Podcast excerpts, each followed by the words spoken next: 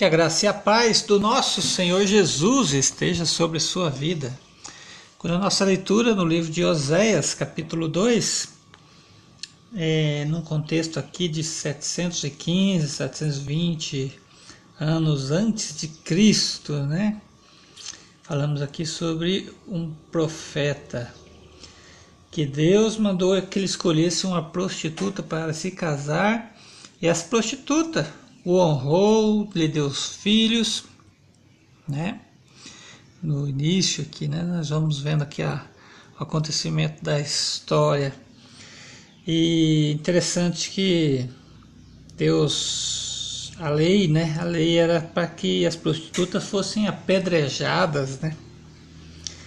E nesse caso aqui, ela é resgatada, né? Como símbolo do amor, da misericórdia de Deus sobre a sua vida sobre a minha vida, né? Deus quer te resgatar. E a marca ali dessa prostituta era infidelidade, né? Então Deus quer resgatar o seu povo, tirá-lo da infidelidade, da idolatria, né? Colocá-lo no caminho de fé. E vamos avançar na leitura aqui. Capítulo lemos na versão NVI. A NVI traz um título aqui: Castigo e Restauração de Israel. Versículo 2: Repreendam sua mãe, repreendam-na, pois ela não é minha mulher.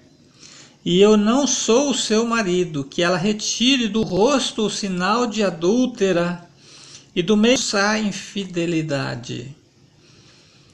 A infidelidade, né? Não tem coisa mais sagrada, né, do que essa é o símbolo né, dos seios da mulher que amamenta né, uma criança e a infidelidade ao Senhor estando ali. Né, indica que é, alcança a próxima geração. Você consegue entender isso? A infidelidade alcança a próxima geração. Versículo 3. A sua descendência, né? Do contrário, eu a deixarei nua como no dia em que nasceu. Farei dela um deserto, uma terra ressequida, e a matarei de sede. Não por seus filhos, porque são filhos de adultério.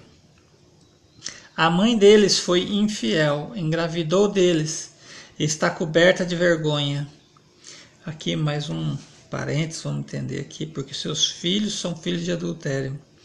Se você é um desses, como Davi, você está em suas mãos, seu destino, em sua vontade, né?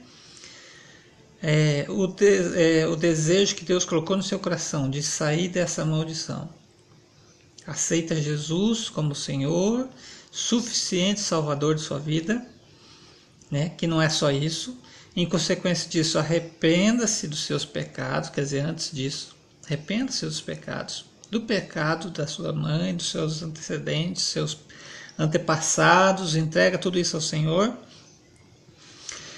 Abandone a prostituição, abandone o adultério, abandone é, é, a idolatria, idolatria tanto é, espiritual como religiosa, tanto moral como física.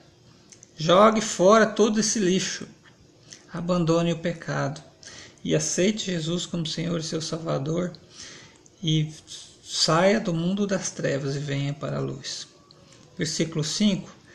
Aqui deste, do lado da luz há uma família que quer te receber. Deus é o nosso Pai. A mãe deles, no versículo 5, foi infiel. Engravidou deles até coberta, está coberta de vergonha Pois ela disse: Irei atrás dos meus amantes que me dão comida, água, lã, linho, azeite e bebida. Por isso bloquearei o seu caminho com espinheiros. Eu a cercarei de tal modo que ela não poderá encontrar o seu caminho. Ela correrá atrás dos seus amantes, mas não os alcançará. Procurará por eles, mas não os encontrará. Então ela dirá: Voltarei a estar com meu marido, como no início, pois eu estava bem melhor do que agora. Isso pode acontecer nos dias de hoje só se a pessoa estiver arrependimento e o marido tiver Jesus como seu Senhor e Salvador, senão isso não acontece. Ela não reconheceu que fugiu, que, é, aliás, versículo 8. Ela não reconheceu que fui eu quem lhe deu o trigo, o vinho e o azeite, quem a cobriu de ouro e de prata, que depois usaram para Baal. Por isso levei o meu trigo, levarei o meu trigo.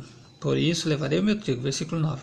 Quando eu amadurecer o meu vinho, quando ficar pronto, arrancarei dela, arrancarei dela minha lã e o meu linho que serviam para cobrir a sua nudez. Pois agora vou expor a sua lascívia. Diante dos olhos dos seus amantes, ninguém a livrará das minhas mãos. Acabarei com a sua alegria, suas festas anuais, suas luas novas, seus dias de sábado e todas as suas festas fixas. Arruinarei suas videiras, suas figueiras, que sendo ela, segundo, que segundo ela, versículo 12, arruinarei suas videiras e suas figueiras, que segundo ela foi pagamento recebido de seus amantes. Farei delas um matagal, e os animais selvagens as devorarão. Eu a castigarei pelos dias em que queimou incenso aos Baalins, né, idolatria. Ela se enfeitou com os anéis e joias e foi atrás dos seus amantes, mas de mim ela se esqueceu, declara o Senhor. Portanto, agora vou atraí-la, vou levá-la para o deserto e falar-lhe com carinho. Ali devolverei a ela suas vinhas e farei do vale de Acor. Aqui uma notinha de rodapé, referente ao nome Acor, que significa problemas. Você consegue perceber essa descrição desses lugares? Né? Da idolatria, você vai para o deserto, do deserto você vai para os problemas, né? Então, versículo 15: Ali devolverei a ela e farei dela e farei do vale de Acor uma porta de esperança. Ali ela me responderá como nos dias de sua infância, como no dia em que saiu do Egito. Naquele dia, declara o Senhor, você me chamará meu marido. Veja só, naquele dia, vírgula, declara o Senhor, vírgula, um vocativo, né? Você me chamará meu marido né, como uma figura aqui, Deus está olhando para o seu povo dizendo: você é uma prostituta. Você consegue se incluir neste povo? Se a resposta for sim, você precisa responder a esse chamado de Deus. Versículo 16: Naquele dia, declara o Senhor: Você me chamará meu marido, não me chamará mais meu Senhor. E aqui a NVI traz uma letrinha a nota de rodapé, que, que diz aqui em hebraico Senhor, tradução para Baal, né? Então Baal quer dizer Senhor. Mas como está escrito ali Baalins, eles adoravam Baal como idolatria. Né? A palavra, tradução de Baal é Senhor. Só que Senhor com letra minúscula, né? É, a Bíblia traduz aqui o tetragrama do nome de Deus para o nome Senhor, com letra maiúscula, né? que Jesus chamava ele de Pai. Versículo 17: Tirarei dos seus lábios os nomes dos Baalins, quer dizer, dos seus senhorzinhos, né? Seus nomes não serão mais invocados. Naquele dia, em favor deles farei um acordo com os animais do campo, del com os animais que rastejam pelo chão arco, espada e guerra, eu os abolirei da terra, para que todos possam viver em paz. Eu me casarei com você para sempre, e eu me casarei com você com justiça e retidão, com amor e compaixão. Eu me casarei com você com fidelidade, e você reconhecerá o Senhor. Aqui já aparece Senhor com S maiúsculo, né? O Senhor, o seu Deus, né? O eu sou o Pai. Versículo 21: Naquele dia eu responderei, declara o Senhor. Responderei aos céus e eles responderão à terra. E a terra responderá ao cereal, e o vinho e o, azeite, e eles responderão a Jezreel. Jezreel, que também mais uma notinha de rodapé, significa Deus planta. Jezreel, Deus planta.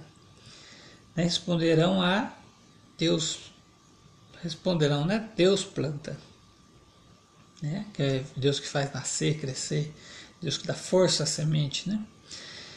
Versículo 23, eu mesmo na terra, tratarei com amor aquele que chamei, não amada. Letrinha B, em hebraico, lo lembra? Direi aquele chamado, não meu povo, letrinha C, nota de rodapé, lo ami. Você é meu povo. E ele dirá, tu és o meu Deus. Que Deus abençoe sua vida com esta leitura, em nome de Jesus.